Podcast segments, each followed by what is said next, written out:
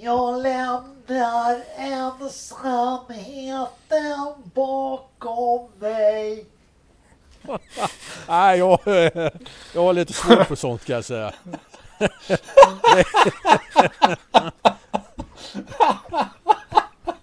Jag har lite svårt för sånt. Ja, Ja. ja, jag har mycket svårt för sånt kan jag säga.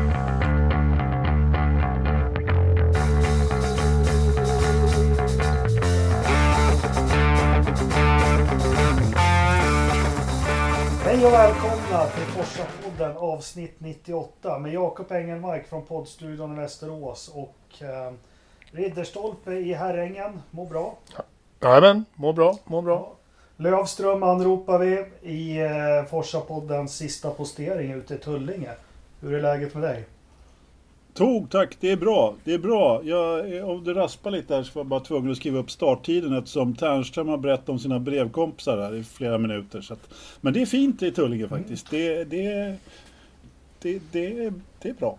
Då passar vi över till grannkommun då, Tärnström i Huddinge. Hur, hur har du med de finska kärleksbreven? Mm. Ja men det är bra, det där är ju historia. Det kommer ingenting sånt längre, det kan jag ju säga. Nej. Eh, nej men fan det, är väl, det känns rätt bra. Det är skönt att sommaren närmar sig. Det är kanske lite racing på gång här i augusti. Så man kan, eller juli blir det ju som man kan se fram emot. Västkustloppet där. Så att, Ja, ja, vi, börjar, vi börjar mjuka upp lite grann. just det. Du, eh, avsnitt 98. Det är två avsnitt kvar tills podden läggs ner. Eh, säsongen 98 i Formel 1. En av de tråkigaste säsongerna när jag tänker tillbaka på dem. Bilarna blir höga, räfflade däck. Mika Häkkinen får köra en kanonkula men lyckas ta VM till sista loppet mot Schumacher. Eh, något mer har inte jag att säga om 98. Vad har ni att säga? Ja du, Nej, det var vad inte ska man mycket. säga? Nej, alltså jag, jag kommer ihåg ganska mycket från, eh, eller ganska mycket. För att vara mig så är det mycket i alla fall. Men eh, jag kommer ihåg ganska lite från säsongen 98. Men för att vara mig så är det ganska mycket. Nej men det är väl lite som du säger. Det var ju eh, egentligen första året med eh, New i McLaren va? Mm. Eh, och han hade ju byggt en riktigt bra bil och eftersom han har man gick väl från 2 meter till 1,80 på bredden om jag har för mig. Så Yes. bilarna såg ju väldigt märkliga ut måste jag säga. Och eh, ja, höga som du säger och, och Schumacher började ju få fart på Ferrarin där. Hyfsat, så han vann väl ett gäng lopp i mitten.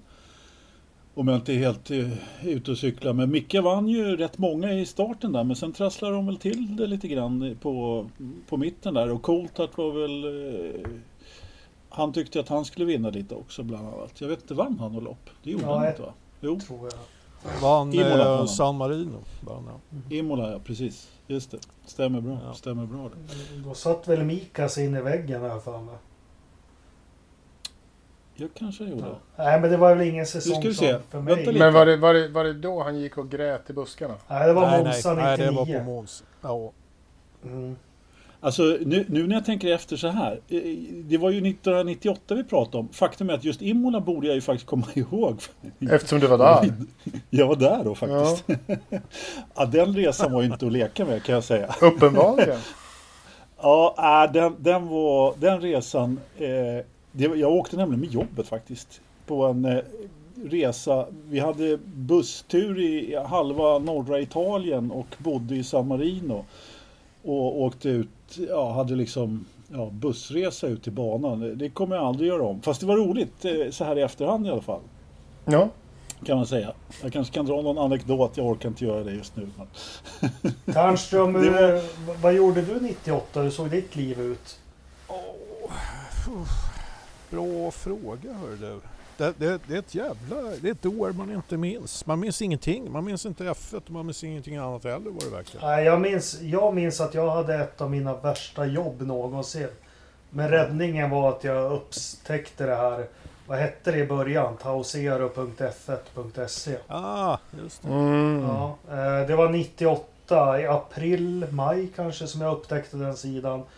Och det blev räddningen för mig hela 98 ut och början på 99 när jag bytte jobb. Det var just den sidan. Mm. Du kunde sitta på jobbet Det, och det, skriva på det som eh, sedermera blev Forza Motorsport. Precis. Mm. Uh, den var väldigt röd i början, sidan här för mig. Ja, det, alltså, det var ju en Ferrari-sida. Alltså den hette inte Tausiero, den hette Forza Ferrari. Ja, hette. Ja, Forza Men- Ferrari men- hette den ja. Ja, just det. Ja, ja. men det var, eh, webbadressen var ju tausero.se så att säga. Eh, Men, men eh, sen när den växte sidan, jag skrev ju lite amerikansk, började komma in och började skriva lite amerikansk racing där 99 kanske eller något sånt där. Sen, sen så ändrade han namn helt enkelt för att, vara, för att inte vara partisk då, eller ja, för att, för att vara en hela motorsportsidan och inte Ferrari. men, men, men namnbytet kom ju först efter att eh, jag och, och Fransson kom med där. Gjorde du verkligen det? Ja. Körde du inte Forza Motorsport innan? Nej, jag kanske inte gjorde nej. det. Nej, vi, Var det, vi- för det vi, var ju eh, det, det, 2000 eller? Ja, det blev något gemensamt där när vi slog ihop oss. Vi kom ju från eh, det. Perspektiv F1. Oh, oh, vi är inte creddiga alls. Vi Nej. vill inte liksom. Oj, oj, oj. Ja, det var en fin sammanslagning där. Ja, 2 plus, eh, eller 2 plus 2 blev 480 ungefär i den sammanslagningen. ja och det var ju en massa som var aktiva på forumet som blev aktiva bid, bidragsgivare Tagare. så att säga till eh, innehållet. Så. Jag känner nu att jag, jag var i alla fall hyfsat respekterad. Eller det var ingen som gjorde sig rolig över mig på forumet. Men varför fick jag aldrig erbjudande att skriva? Ja, men vi, vi kände ju inte dig. Det var därför vi respekterade dig. Erbjudande! Alltså, så här gick det till. Du, du fick helt så enkelt ta, ta, tala om så här. Nu ska jag skriva här. Och så gjorde man det. Mm. Och så, så gick det till. Du var ju för snäll Jakob. Du ska inte vara en liten sån här... Nej men det var Det var jäkligt bara Duktig en- Jag kommer ihåg, det var jäkligt mycket bra artiklar också eh, sen när det utvecklades. Men skitsamma, vad gjorde du 98 Ternström? Ja, det Oj. minns jag inte. Jag, jag jobbade som datakonsult. Eh, Ja.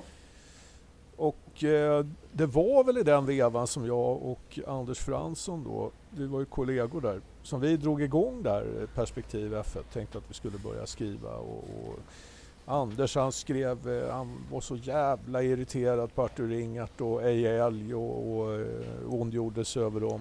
Ända Det var tills, på den tiden han eh, vågade åsikter om kommentatorer. Ja, men det var, det var ju ända tills Eje hörde av sig till honom. Han? Sen blev det annat ljud i skällan. Och bjöd med honom till Italiens GP. Just det. Just det, så var det. Nej, Han, ja. eh, han hade sms-party med mig där när, när han, för han fick ju, blev ju dessutom inbjuden att gå dipån där. då, Så han tyckte det var Ja, ja. toppen. Och sen blev han ju, eh, fastnade han i eh, någon, någon jävla kortspärr eh, där, en kortläsare där. Så, för att Eje hade ju lånat ut sitt eh, eh, presskort till honom. Nej, han hade fått, eh, han hade Ah. fått eget i- in, Ja. inpasseringskort till depån. Mm. Och när de kollade det så, så blev det lite sådär, då undrar de vad han egentligen gjorde där. Och då hade de sagt att han skulle göra en dokumentär. Ja. Det var det de hade sagt liksom när de Ja. ansökte om Paddock Pass till Ja. honom. Så han blev utslängd. Ja, han blev, ju, han, blev ju, eh, han, han blev ju förhörd av eh, Bernies högerhand. Ja, Men alltså... och eh, Fran- fick inte vara kvar. Fransson, nu blandar jag ihop Andersson här, men han kritiserar alltså Artur Ringart och Eje Elg. Ja, ja. Jo, Eje han var... han tog illa upp och kontaktade Anders och bjöd honom till ett GP. Ja, han ville väl... Ja. Eh, men, nej, men eh, sen var det det att eh, Eje tyckte ju att eh, vi var ju nog särdeles pålästa. Det var ju det han gillade liksom. Han märkte ju det. Ja. Han märkte ju såklart att ni var pålästa och jag tror att Eje sådär, han, han gillade ju folk som var pålästa Ja. men han, han, han hamnade ju lite i skuggan där med när Arthur inte var så påläst om vi säger så. ja, Men det är lite skillnad mot dagens kommentatorer Ja. så bara man säger någonting negativt i våran podd om det så kommer det frågor till andra personer. Vad är det där Jakob Engelmark för figur? De är lite Det känsliga. så här. Nej, men, nej, det är inte känsligare men det är ju också så att eh, alltså, nu har vi ju ändå pålästa kommentatorer på ett helt annat sätt. Oh, ja. Jag menar, om, om vi skulle lyssna på en sändning ifrån den här tiden, alltså det, du, du stoppar ju, du, liksom, du tar ju fram en skämskudde som är så stor så den finns ju inte. Mm. Det, i, på riktigt så var det ju katastrofalt då alltså. Och, jag menar, eh, och så Arthur, han hade ju liksom ingen känsla för det här. Han, han var ju intresserad ändå, men han hade ju ingen känsla för när han skulle eh, liksom prata om en varvtid eller någonting. Så han, han fick ju kritik för att han inte talade om varvtider för då hade man ju inte samma grafik då som tidigare. Så loppen efter så började han rabbla varvtider helt liksom oregelbundet. Så vi, ja men precis. Så, och liksom, han förstod ju inte liksom, när han skulle börja prata om varvtiden. Alltså, det var ju helt hysteriskt. Alltså. Ridderstolpe, hur såg ditt liv ut 98? Ja, 98 pluggade jag ju fortfarande så att då, då satt jag väl i någon konstig studentlägenhet i Borlänge och kollade på Formel 1. Ja, ja. I Tjärna Ängar eller? Nej, jag Nej. bodde faktiskt i centrum. I Tjärna Ängar gick man bara dit när man behövde fylla.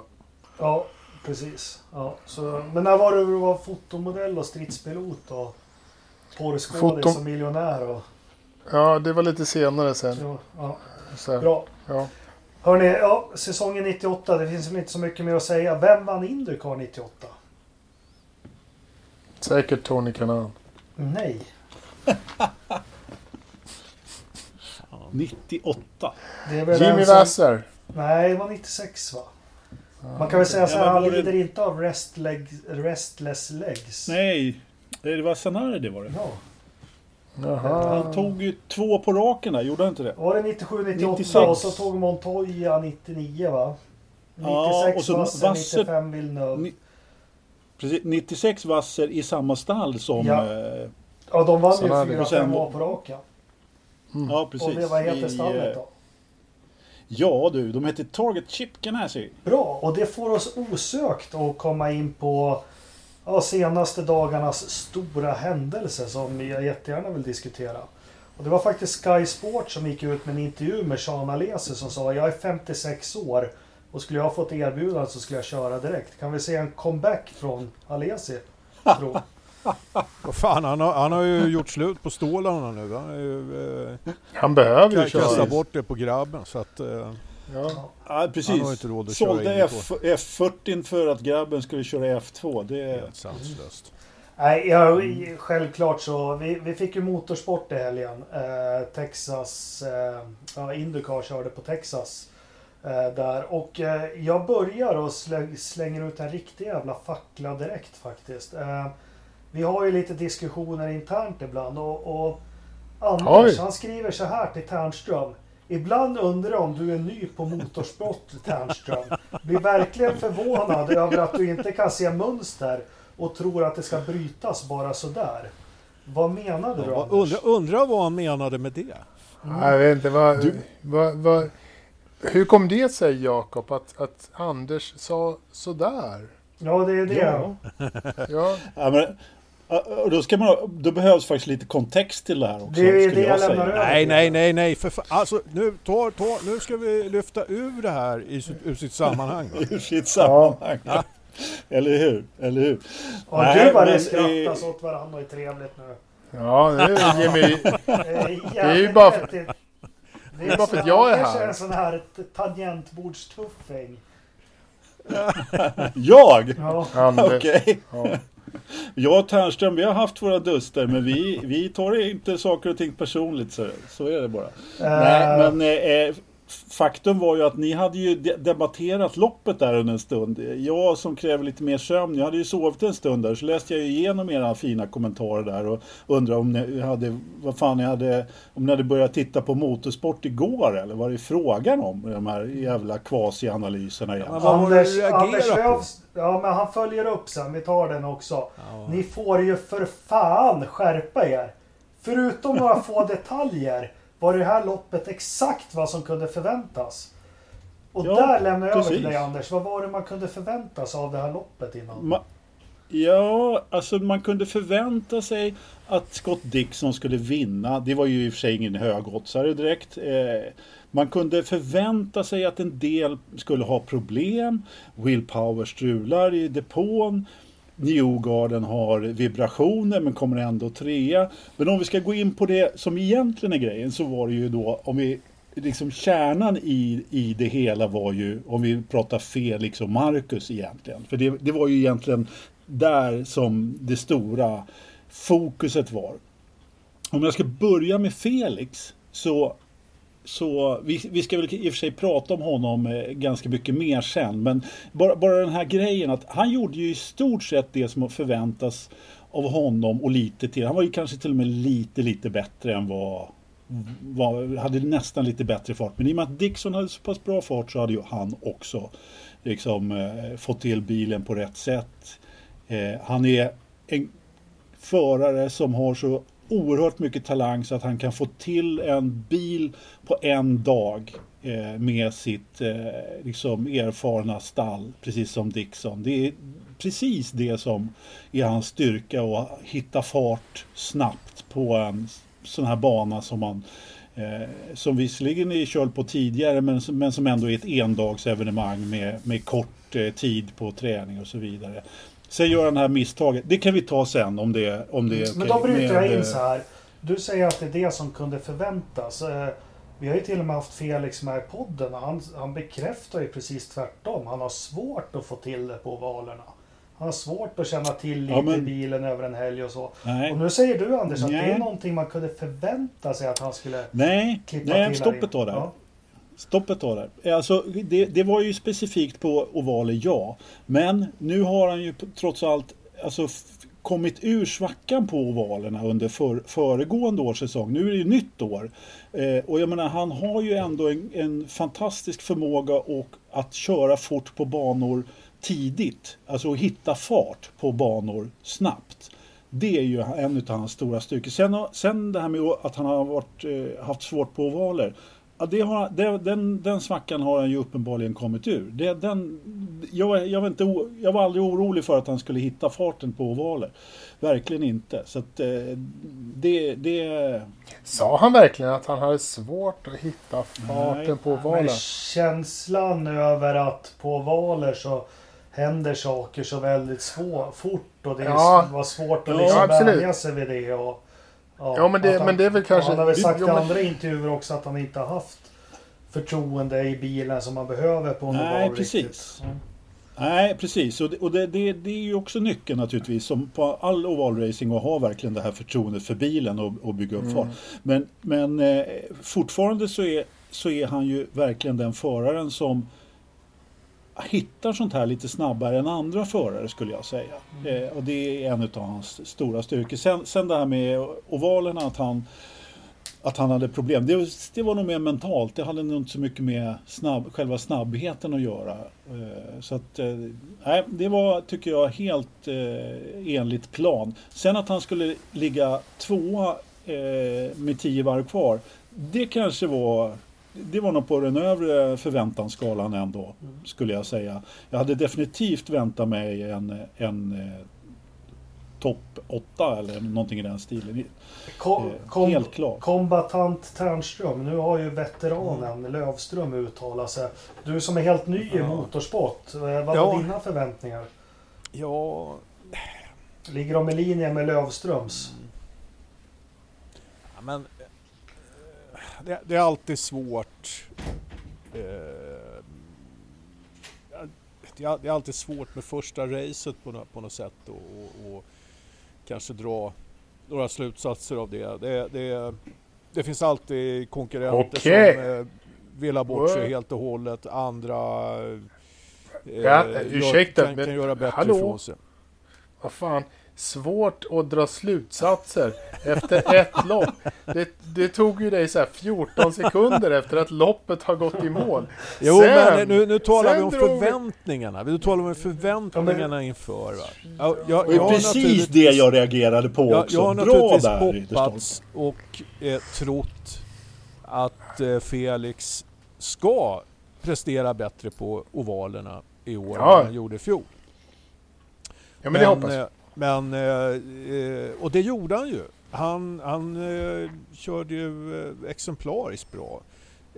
Han hade Nästan hela loppet. Ja, han, han hade liksom allting. Allting var på plats i det här racet. Bilen funkade.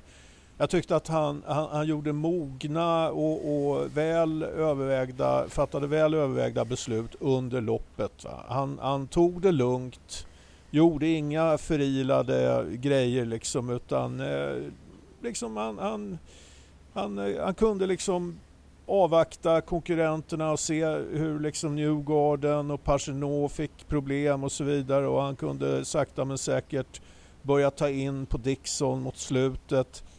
Eh, möjligen kan jag tänka... Moget kört. Vad sa du? Ja, jo men det var jättebra. Det var, det var liksom skolbok. Va? Det var eh, perfekt. Eh, jag kan tänka mig att han blev lite lurad av att han närmade sig Dixon eh, på slutet. Att han, att han kände sig eh, väldigt mycket snabbare kanske. Kanske trodde att han var väldigt mycket snabbare än vad Dixon var. Men han Dick, var snabb, Dixon behövde ju inte ta i heller och Dixon låg också i, i trafik. Mm. Och de var båda så pass långt före så det fanns ingen anledning att ta några exceptionella risker. Va? Så jag det tror var, att det, det, kan ha bidragit till att han så, till slut fattade det här lite ödesdigra beslutet att eh, mm. göra den här omkörningen på Hinchcliffe. Eh, och, och det, det, var väl där eh, det var ju där jag eh, satte igång med en snabb analys väldigt snabbt. Ja, då kan väl meddela lyssnarna att du skulle utkräva pengarna för Viasat-abonnemanget av förare. Eh, du hade tröttnat på hela skiten, du var less på allt. Eh, det, det, var väl, då, då, kände jag kanske, håller jag med de andra, att de, de har haft jävligt höga förväntningar. Eh, själv kände ja, jag bara en enorm sorg under hela söndagen. Men vi, ja, ja. Nu, vi, vi backar tillbaka lite för jag måste bara ta, vi pratar om svenskarna nu. Jag var ju otroligt laddad. Eh, vi har varit inne på det här förut, nu ska jag försöka vara nyanserad och så. Men det första när vi har satt sätter igång sändningen så har de samtal med båda förarna, de intervjuade. Och här kommer vi till det här. Marcus, ja, ja, det skulle ju varit bra att få träna lite mer och köra lite mer. Och det är ju inte bra alls att jag får starta kvalet först för banan är så dålig och hej och hå. Eh, det bara direkt så fick jag känslan. Sen hade de en intervju med Felix och ja, men jag ska attackera, jag ska köra och hej och hå. Eh, Marcus har tjatat om det här. Nu har han sin chans i ett toppteam. Eh, och det vidimerades med att båda bilarna, de kunde komma etta, tvåa. De var snabba. Marcus sitter i samma stall. Han har kört en säsong Indycar, han har kört 100 Grand Prix i Formel 1. Eh, ändå behöver han mer tid och eh, jag tycker resultatmässigt, kval och allting, han var ju medioker. Vad har ni för intryck? Ja, det var ju det, det ja, mediokert. Ja, eh, liksom kval och sånt där var ju inget vidare bra. Det, det var det verkligen inte och det... Eh, jag vet inte, det var så jävla tröttsamt att se att han, han stannade där på grund av någon jävla soppatorsk liksom. Det, det är så många fel i att man behöver stanna på grund av soppatorsk eh, Eh, på den här nivån så att det, eh, det finns inte, man ska inte börja räkna det liksom. Men det är tyvärr, är det liksom lite grann så där som Marcos karriär är. Han kommer iväg och allting sånt där men det blir ändå liksom bara lite sådär, nja, det blir liksom lite soppatorsk på varv 193 av 200. Det blir liksom inte hela vägen fram. Det är liksom den känslan jag har och det var liksom, det var det jag, det så här, när de, Marcus bil parkerar, eh, precis efter, var det precis efter att Felix har kraschat eller i samband Samma med varv. Mm. Precis där. Och, och om man ser liksom blicken på, på Chip Ganassi som klipper in och man så här, Ja men han bara så här, han fick det typ bekräftat att ja men sorry Marcus men du är lite grann av en, av en så här oflytskille. Det blir liksom inte riktigt helt hundra när det ändå har alla förutsättningar att bli helt hundra. Så, eh, lite så.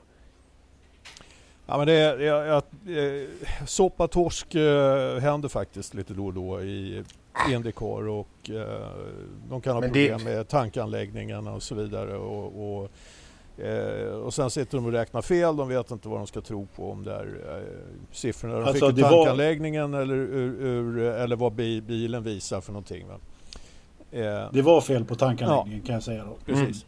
Och, eh, nej men sånt händer. Eh, men eh, just den grejen känns ju ganska oväsentlig. Den har ju inte Marcus någon kontroll över. Men jag tycker liksom att det, det är ju så här nu att han, han har tio år bakom sig i, i eh, klasser som GP2 och högre. Eh, han ska inte behöva ha mer tid på sig för att komma upp i fart. Inte mer tid än vad till exempel eh, en rookie gör som eh, eh, Palou. vad fan hette han spanjoren? Palou till exempel. Eh, och han kör för ett team som det visar sig har den bästa kollen på bilarna i hela jävla startfältet. Mm. Det är, eh, det, det är bara att konstatera. Det där det duger inte. Det går inte att bortförklara liksom otur eller någonting. Han, han måste hitta lösningen på det här på någon jävla vänster och sätta fart. Ska jag Anders? berätta hur det egentligen är nu? Ja, Ja. ja. fan, låt höra. Nej men eh, så här. Eh, Marcus var ju också exakt eh, efter förväntningarna. Varken bättre eller sämre. Det var ju precis exakt så som. Jag menar, återigen. Har, vad fan är det första gången ni ser Marcus köra, köra formelbil eller vad är det frågan om?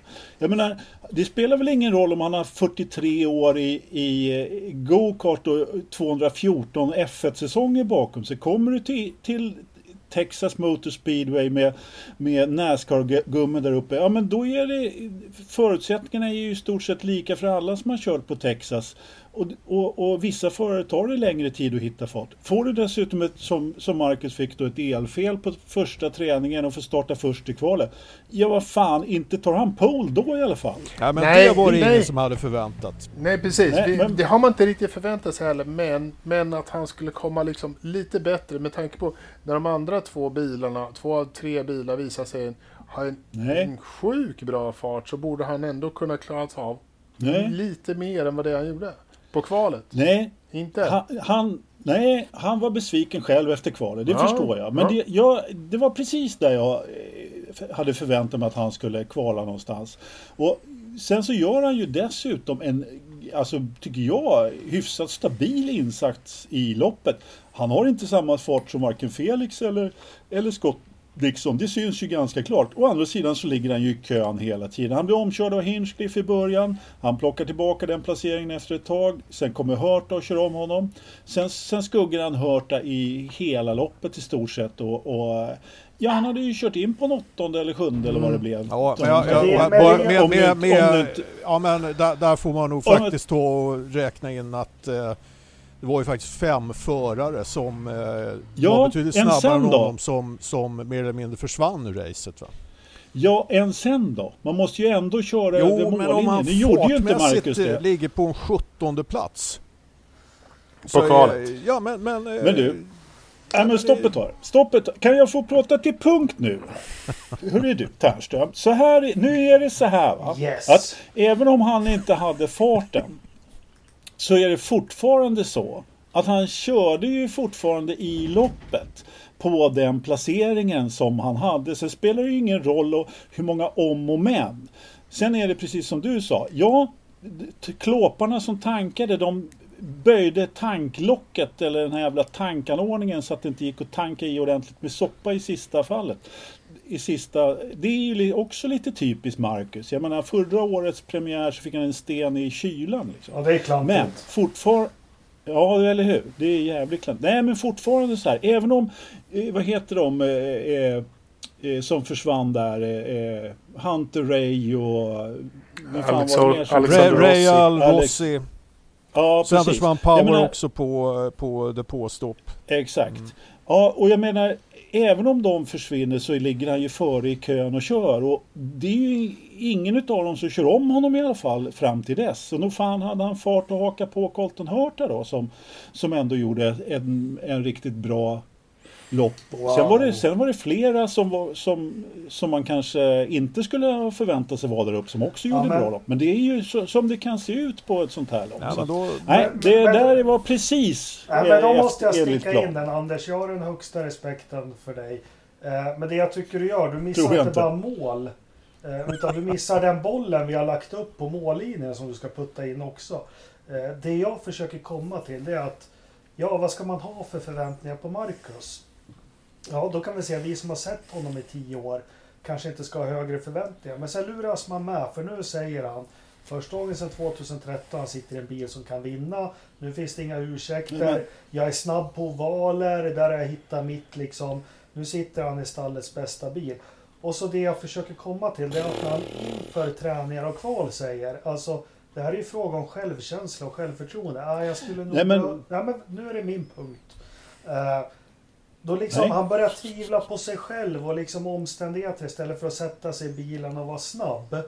Eh, sen tycker jag vi kan ha Disqual låg sjua och de hade bryte, men då kan vi samma där Anders att Ja, de böjde tankriggen. Det har ju också till spel lika mycket som att Rossi inte kom iväg i starten.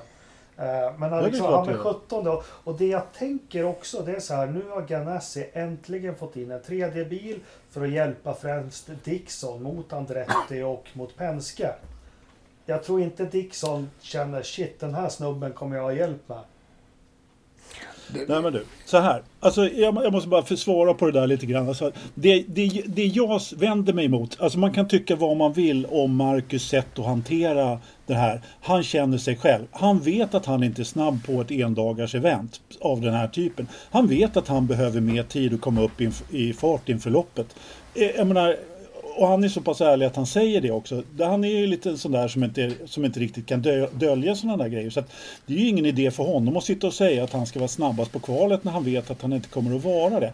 Men, Åh, jag blir- jag nej, men, blir jag, för, irriterad. nej, men jag förstår, jag förstår att din, din passus är ju att man ska ha den här inställningen och ditten och datten och hej och. Men Marcus har ju inte det. Och jag menar, att dra de där slutsatserna efter första loppet i en endagars event. Nej, eh, jag är inte beredd att avfärda det. Om det här hade varit ett helt vanligt eh, tre dagars event som allting annat med, med te, på TMS, ja men då kanske. Men Anders, det Men, här eh, är helt inte enligt förväntning. korpen. Det här är högsta nivån av motorsport i Amerika. Han har betalt Ja, eller säg det till Takuma Sato då för fan! Ja, ja, det kan jag Ja. gärna göra, men nu diskuterar jag inte honom. Men Han vinner ju faktiskt ett lopp däremellan. ja, Eh, inte vilket lopp som helst heller. Nej, nej precis. Han gör ju det. Men det Nej, jag men, menar... nej, men kom igen nu. Alltså, Nej, men det här är ju så jag larvigt så det finns punkt. inte. Nej, men vad då? Nej. Du kan inte på den här nivån liksom förvänta dig att du ska... De är ju där för att prestera här och nu direkt. Det är ju stenhårt. Ja, men det, Jag det, kan- går ju inte, det går ju inte att... att eh, Vem har sagt att han inte ska nivån måste- prestera? på den där nivån kan man ju inte liksom eh, eh, komma med, med ursäkter om att eh, ah, men jag har svårt på endagars liksom. Jag måste ha två Nej, men vem har sagt att man ska komma med ursäkter och vem har sagt att man inte ska prestera? Det jag pratar då är ju om att lära känna hur, man, hur, hur, man, hur en förare presterar och varför de säger så. Jag säger inte att han ska prestera eller att, att han ska sitta och säga att han vinner lopp eller, eller någonting sådär. Jag, jag talar bara om att det här var precis Ja, enligt Men, nu, nu, vad jag förväntade mig Ja, av att han skulle ja. göra. men då, då, då, eh, förmodligen har jag för höga förväntningar.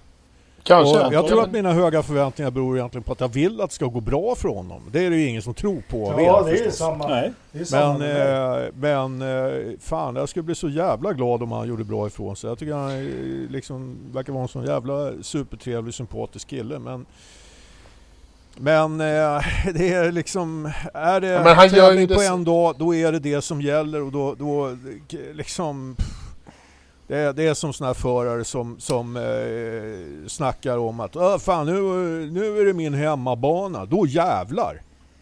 Gerhard Berger var ju en sån där, men han blev ju aldrig mästare heller. Men är det inte som så också att Marcus gör ju det lite onödigt svårt för sig själv eh, att ta en pallplats genom att inte liksom eh, kvala bättre och, och sånt där. Ehm, men sådär. Men jag måste också så här, ge honom det att om han nu hade fortsatt, om han inte fått soppatorsk utan hade fortsatt på eh, den banan som han verkade komma på så att han kommit in på en plats åtta eller sådär. Där är nog den förväntan som jag har på Marcus. Plats sex, plats åtta, ibland 12, ibland fyra.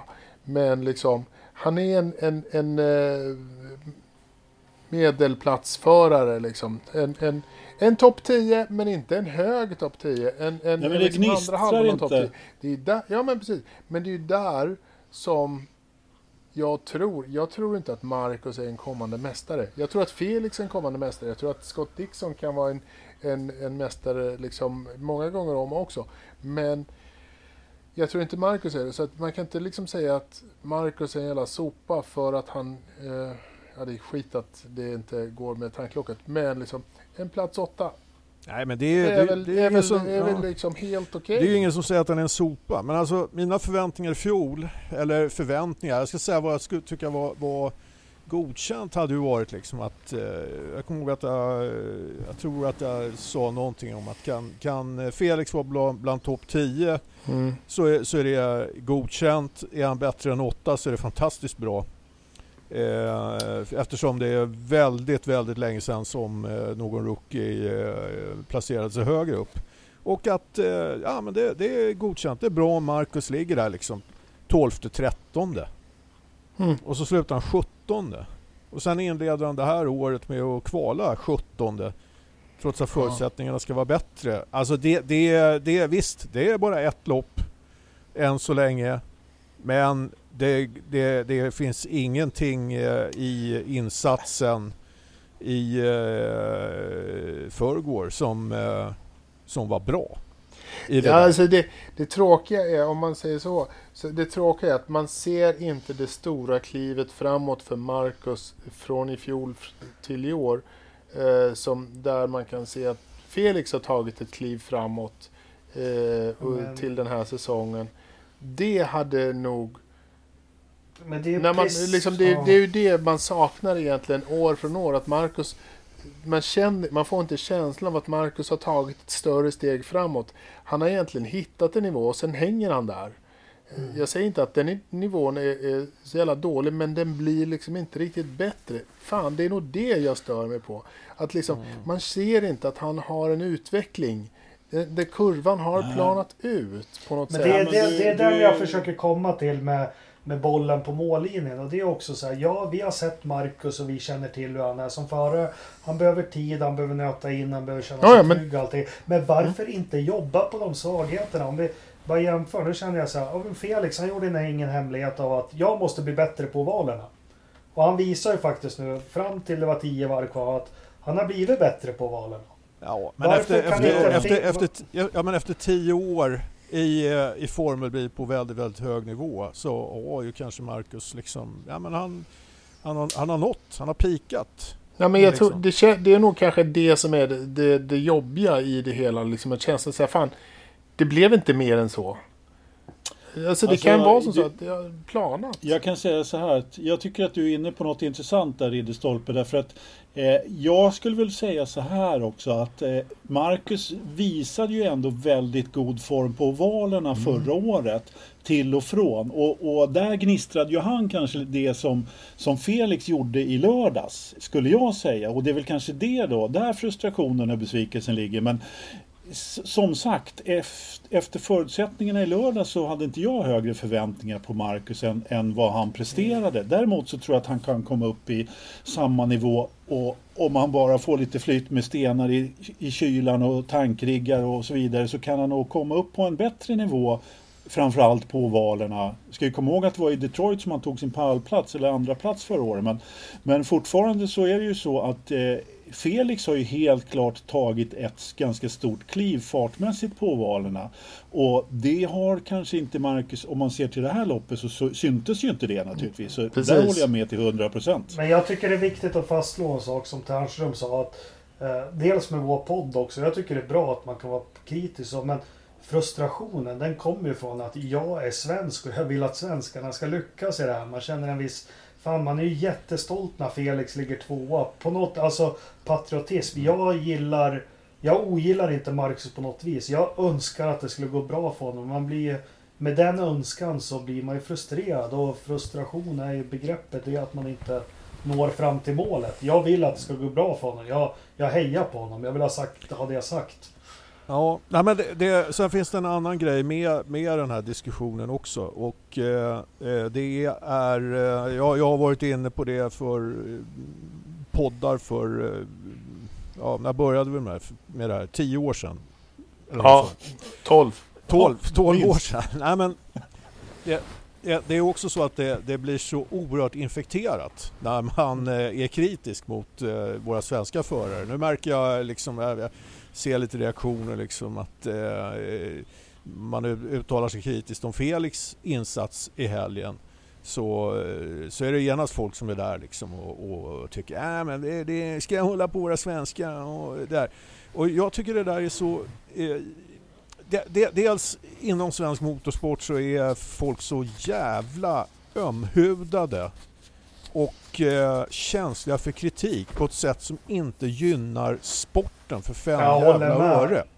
Och, eh, och, och jag, jag, och för mig personligen liksom, jag tycker det är roligt att engagera mig i det här om jag inte kan liksom bedöma våra svenska förare enligt samma kriterier som jag bedömer alla andra jävla förare. Liksom. Jag, jag, håller, jag håller helt med jag som kommer utifrån. Jag måste bara få göra liknelsen OS i Salt Lake City, hockeyn, de förlorade mot Vitryssland.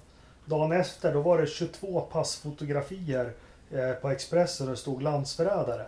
Men sånt skulle, nej, men, och det, det, är jävligt oskönt, det är inte snyggt. Ja, men som ja, du säger, det skulle aldrig hända i sven, alltså svenska motorsport. För det är, vi är så jävla glada att de är där de är och tagit sig dit och duktiga. Ja, men jag, jag, alltså... jag tänker för de som kanske liksom är nya eh, ny, nyligen intresserade av motorsporten och kommer in i det här liksom, vad fan, det enda de ser är bara en massa fanboy-inlägg eh, överallt i alla jävla diskussioner. Det är väl fan inget roligt. Ja, det jag håller med, det är inte intressant. Man måste ju liksom eh, ha, ha, bedöma dem på samma grund som andra. Sen är det ju, precis som vi har varit inne på så många gånger, så har man ju eh, en annan, en annan hopp och, och eftersom man kanske håller på dem lite mer då, då naturligtvis. Men jag skulle säga att det är rätt stor skillnad på Felix och Marcus då, som nu är i samma stall med samma förutsättningar. Eh, vilket vi har ju rätt kul, alltså som vi tyvärr har blivit lite blåsta på den här säsongen då, då, Men vi hoppas väl att det ska bli en bra säsong och de kan få mäta sig lite grann med varandra. Eh, skulle jag säga. Men, men jag tänker inte gå in mer på det. Men jag, jag kan i alla fall konstatera att eh, Felix har det funnits väldigt lite att kritisera för tidigare kanske några enstaka grejer men eh, det finns inte mycket att kritisera där. Marcus kan man vända och vrida på hur mycket som helst men han har också kört Formel 1 och kommit dit på ett specifikt sätt som gör att väldigt många tycker att det finns ja, det är inte som gjort i Jante-Sverige direkt då. Och, Nej, inte direkt. Men eh, vi, vi skiter i det där. Vi kommer väl in mer på det. Men, men, men, loppet i sig tycker jag. Jag tycker det var ett intressant lopp. Som tog väldigt många svängningar. Eh, ni ska få gå in i mer i detalj på det ni tre, men bara min känsla. Ja, Scott Dixon alltså. Denna gigant. Alltså känslan var att han körde på trean och fyran hela tiden. Uh, han kunde lägga i femman och sexan också. Nej men han... Uh, han är ju fantastisk. Men vad händer med Penske och Andretti-bilarna och hur ser ni på lopp? Är det någon som vill börja och ta sig igenom upplägget? Jag kan bara sticka, jag kan bara sticka in där att eh, när Dixon, eh, alltså när han eh, Eh, det kändes som att, eh, vad heter Days of Thunder, han petade i trean och tog dem på yttern ja. liksom. Och bara blåste förbi. Det var, det var så det kändes. Ridderstolpe, ja, hur, hur tolkar du loppet? Ja, Dicksons Dixons fart såg vi ju redan på kvalet att han, eh, att han var ordentligt jävla snabb. Att de verkligen, verkligen... Och sen visste man ju också att eh, på kvalet så hade de ju inte så jäkla mycket kval-setup på, på bilen utan det var ju liksom en race-setup i, i mångt och mycket eftersom de bara hade en timme eller två liksom innan racet så de hann inte göra så mycket förändringar. Så, vilket gjorde att man fick ju en bra koll redan där på att den här grabben kör ju kommer att vara sjukt farlig på, på racet när han hade man vet ju Scott Dixon hur, hur bra han kör.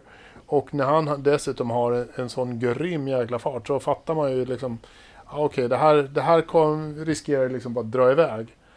Eh, sen blev det väl lite... Eh, det var ju lite strul med några bilar redan på, innan de kom iväg, eh, lämnade depån.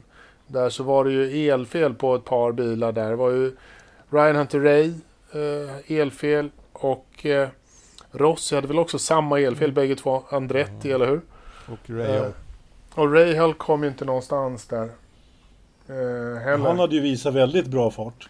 Ja, det var lite synd eh, faktiskt. Och det, sen, sen fick ju både, båda Andretti-bilarna dessutom ett drive-through eh, ganska omgående. Så dels fick de så här starta sist och sen fick de en drive-through. Så de hamnade ju liksom toklångt efter på en gång. Så det var inte ens intressant. Eh, för De var inte helt, eh, de var inte helt eh, glada över det straffet. heller. Inte helt nöjd över att bli dubbel, dubbelbestraffade som de själva sa.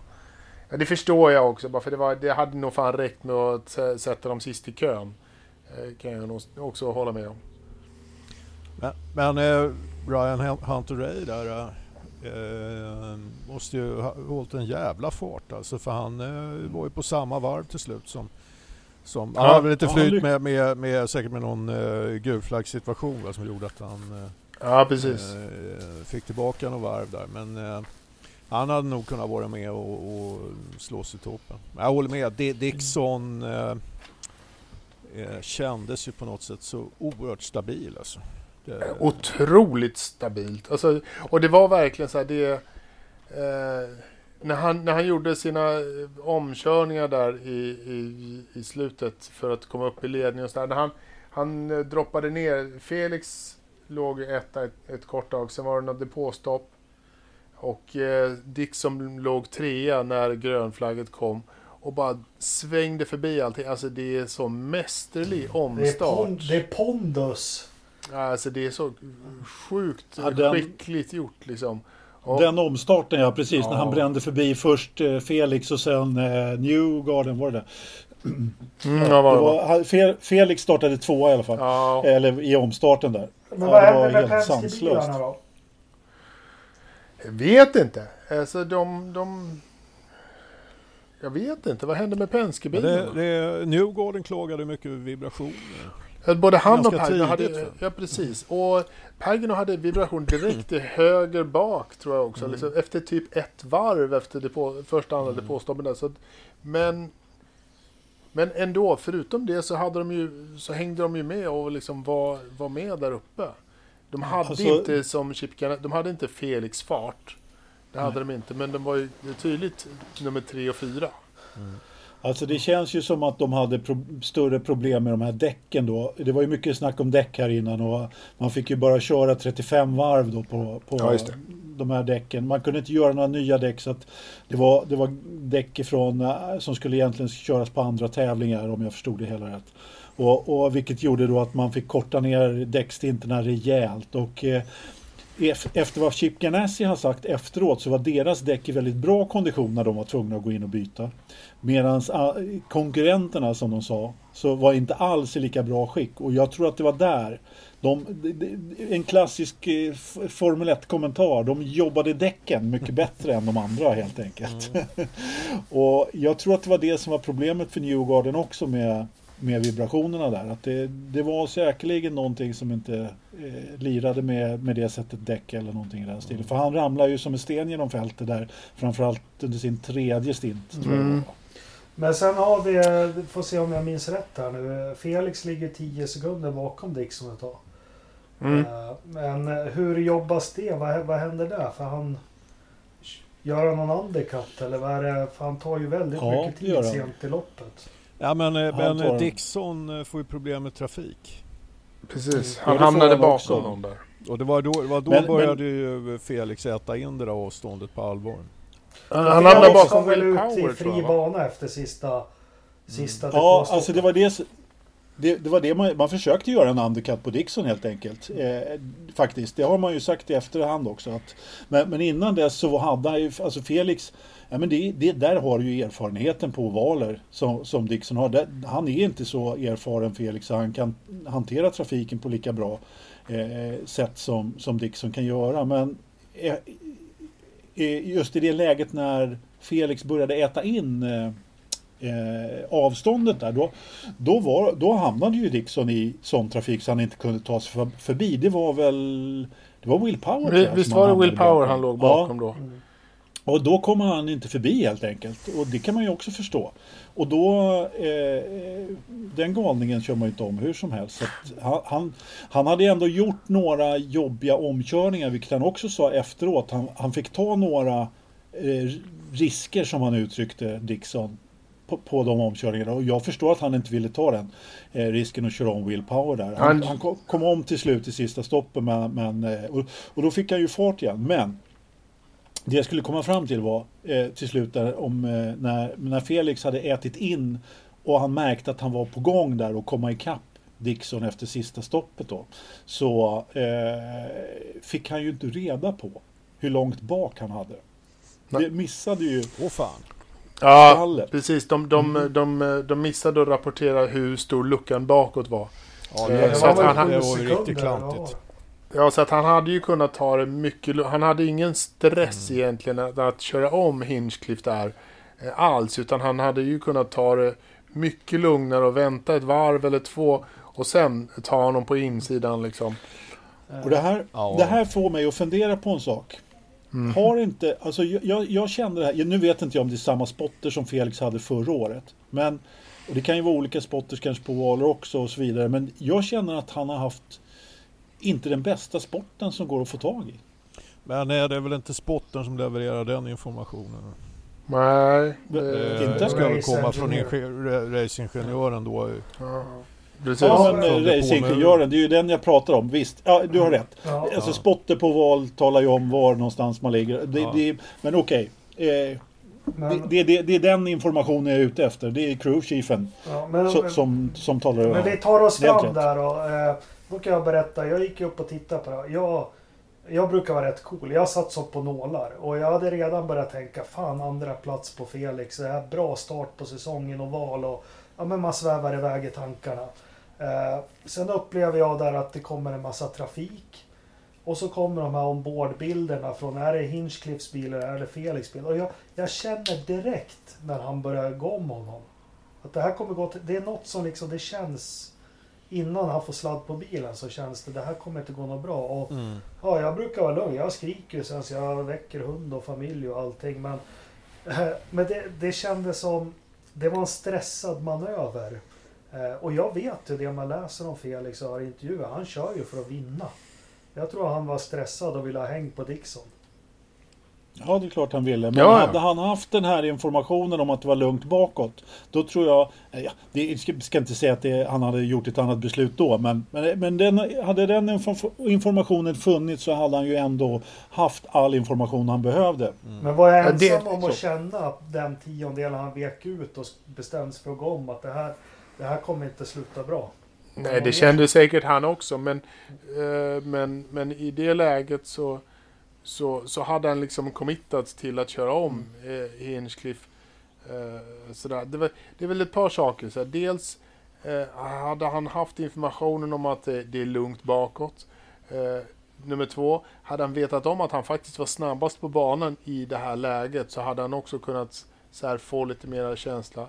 Och sen nummer tre är väl det liksom att Hinchcliffe fick understyrt i den där så att Hinchcliffe också gled ut högre upp än, än vad han liksom kanske normalt skulle göra för att han kom för Ja, nära men han- den, den, tre, den bilen som var ytterligare ett steg framåt. Vem fan det nu var, det kommer jag inte Ja, ihåg. Andretti Andretti. blåst... Marco Andretti, precis. Så, att, så gjorde att eh, liksom, eh, Hinchcliffe också gled uppåt. Och då kommer ju Felix ännu högre upp och då blir det ju bara sämre och sämre och det går snabbt ut för där uppe. Liksom. Ja, han Så sa gärna att det det var skilde ju- 60 km i timmen på honom och Hinchcliffe. Det var hans Ja. upplevelse. Ja. Ja, Nej, det var ju Ja. en serie omständigheter som gjorde att det blev så illa som det blev. Hade, eh, alltså om inte om, men om inte Mar- Marco Andretti hade klivit in framför Hinch Cliff så, så tight som Mm, han gjorde och precis. Hinchcliffe inte hade liksom tappat luften på vingen så hade han inte gått upp lika mycket. Så det, det var ju en serie omständigheter men ja, beslutet var helt enkelt fel att köra om Hinch på Ja, utsidan. det, Så- det, det var ju ett högriskprojekt liksom. Som ju, som ju var... eh, Kändes helt, helt onödigt. Men, men just den här eh, informationen om att han inte visste hur mycket Ja. marginal han hade Mm. bakom sig Så- är ju- är ju oerhört väsentlig i det läget. Absolut. För, det, för, för, att, för att om, om, om Hinchcliffe nu var så jävla långsam, va, då vet ju man, eh, Felix att eh, är det någon som ligger två, tre sekunder bakom så är de ju fatt direkt. Ja, ja. Mm. Direkt. ja. Men du, Ja. så är det. Men du Ternström, jag måste fråga dig en sak i, i samband med det där. Alltså eftersom eh, Jakob håller på och citerar eh, vårt interna chattforum här.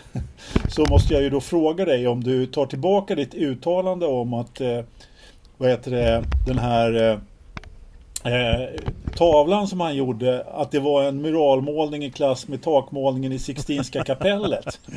Ja, men eh, eh, nej, den, den backar nog faktiskt lite grann på för att eh, också med, med den informationen eh, om eh, jag missade det lite grann det där med att Marco Andretti tog, tog luft från framvingen där på Hinchcliffe. Eh, Ja. Men eh, sen var det ju fortfarande ett felaktigt beslut liksom, som han fattade i, i det ögonblicket. Va? Men, men för mig så är det, är det nog fan jävligt avgörande just att han saknade information också. Men vad... Eh, för, för att vad vad- gre- grejen är, han, han hade gjort precis allting rätt. Han behövde inte göra mer för att Nej. det där skulle vara en braksuccé. Liksom, och med dubbelseger. Men, men, men jag tror lite grann eh, av det jag var inne på var ju liksom att eh, utan den här bakgrundsinformationen så, så alltså tavlan blir ju större och, och man ser till sammanhanget liksom att Felix sitter i Ganassi och har betalt för att köra för Ganassi för att han ska vara arvtagaren till Dixon. Alltså det ställer ju enorma krav på honom. Eh, Hade, hade, hade Felix gjort det här i eh, ja, något annat större team, Andretti eller om han hade gjort det för Rail Letterman eller någonting så, så eh, hade liksom sammanhanget varit helt annorlunda. På, men, det förstod jag eh, inte. Och, och Chip Ganassi är som han är. Det är jävligt få som har eh, eh, överlevt sådär jättemånga säsonger som inte har varit några riktiga vinnare liksom, i, i det teamet. Det, vad jag, när jag, den första känslan jag fick när eh, Felix kraschar var att eh, här såg man skillnaden mellan honom och Scott Dixon. Och det är Mm. liksom, här är orsaken till varför de kallar Dixon the Iceman. Han är så jävla cool. Han hade liksom, han hade inte ens försökt ta Hinchcliffe på utsidan där. Utan han, han hade liksom, även om han hade varit någon med två sekunder bakom sig, eh, legat tvåa liksom, istället för 12 sekunder bakom sig eller vad det nu var. Så hade han liksom, han hade backat av och, och liksom sett till att ta en annan väg. Men det är ju erfarenheten, det är liksom, det är ju lugnet i magen, det är inte stressen i magen, det är inte pressen och sånt där. Och det, är, det kommer med tiden. Så att eh, jag... Men just nu, idag, så är det där skillnaden är. Liksom det, Dixon är the Iceman av en orsak och det var, skillnaden uppdagades där att Felix är inte där än. Eh, Inte där. Som- Han är fortfarande en, en jävligt bra nummer två. Jävligt bra, men han är inte nummer ett än. Det som blir väldigt intressant här nu är, eh, är hur Felix kommer att hantera den här pressen som han faktiskt har satt sig själv under lite grann här. För att Mm. han har ju minskat på marginalerna för eh, att göra misstag nu. Ja. Det, så är det ju. Och, men det eh, tror jag det- är hans styrka med, med hans bakgrund och ej backad och jag lyssnade på någon Mm. intervju med honom. Han har haft så jäkla mycket kniven mot strupen. Eh, ja, emot- nej, men och jag har hört någon och- intervju när han liksom åker till Macao och han njuter inte av det för han är liksom tvungen att vinna. Det är hela hans karriär Ja. och han gör det. Och- Eh, jag tror han hanterar det bra. Jag tycker uttalanden man har sett av honom efteråt liksom. Det här var skit och piss men nu lär jag mig det här och går vidare. Och jag Mm. tror att han är bra på det.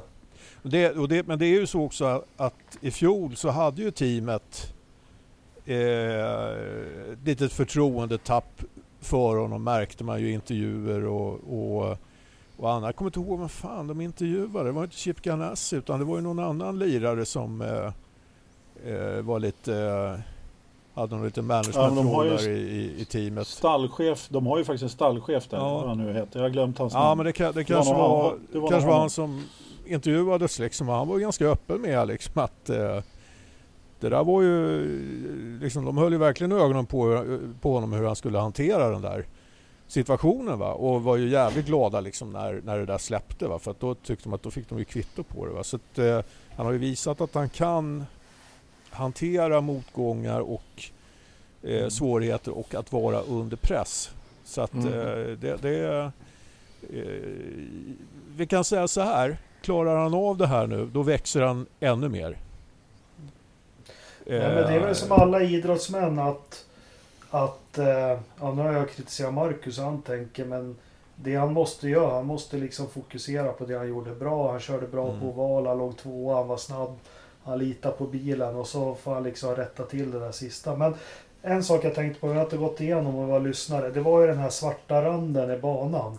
Eh, Vi såg ju redan på kvalet hur Sato provade att köra högt upp och Mm. ingen greppa. Vad handlar den om, den här svarta markeringen? Det var ju någon, någon, eh, något, något jädra greppklibb som de hade lagt ut där för Nascar som jag förstod det. Eh, och eh, de bilarna tar ju inte alls samma spår genom, genom kurvorna. Och de vill ju gärna ligga i, i bredd också. Så det, där, Ja. eh, det funkar ju inte riktigt. Jag tyckte det var jävla underligt det där alltså. Att, eh, Det har varit eh, tråkigt när de inte kan köra två i bredd Nej, också. Precis. I och för sig ska vi kanske vara glada för det Ja. eh, sett med olycksrisken. En del, eh, det var ändå rätt många avåkningar där på, på träningarna. Så det, Ja men det var hyfsat städat lopp. Jag var lite Ja. orolig. Du hade ju trott på ett svenskt blodbad. Nej, skämt åsido. Men det är klart man var lite orolig. Men det var, det var liksom städat och, och snyggt. Och det var väl Ferrucci Ja. spann väl i depån och lite sådär. Men hörni, hur kände ni när jag gick in i muren? Var det bara jag som vrålade till och jorden öppnade, marken öppnade sig några minuter? När, när Felix körde Ja. in i muren. Nej. Nej, ja, men jag, jag, jag fick tvinga mig till att titta på resten av racet. Jag var... eh, Jag, bara, jag slängde paddan i, i soffan liksom och hörde liksom på någon meters avstånd att de drog igång igen och motvilligt tog jag upp den och kollade på de sista varven. Liksom. Vad kände du då, Anders? Nej, men eh, jag, jag vet inte riktigt.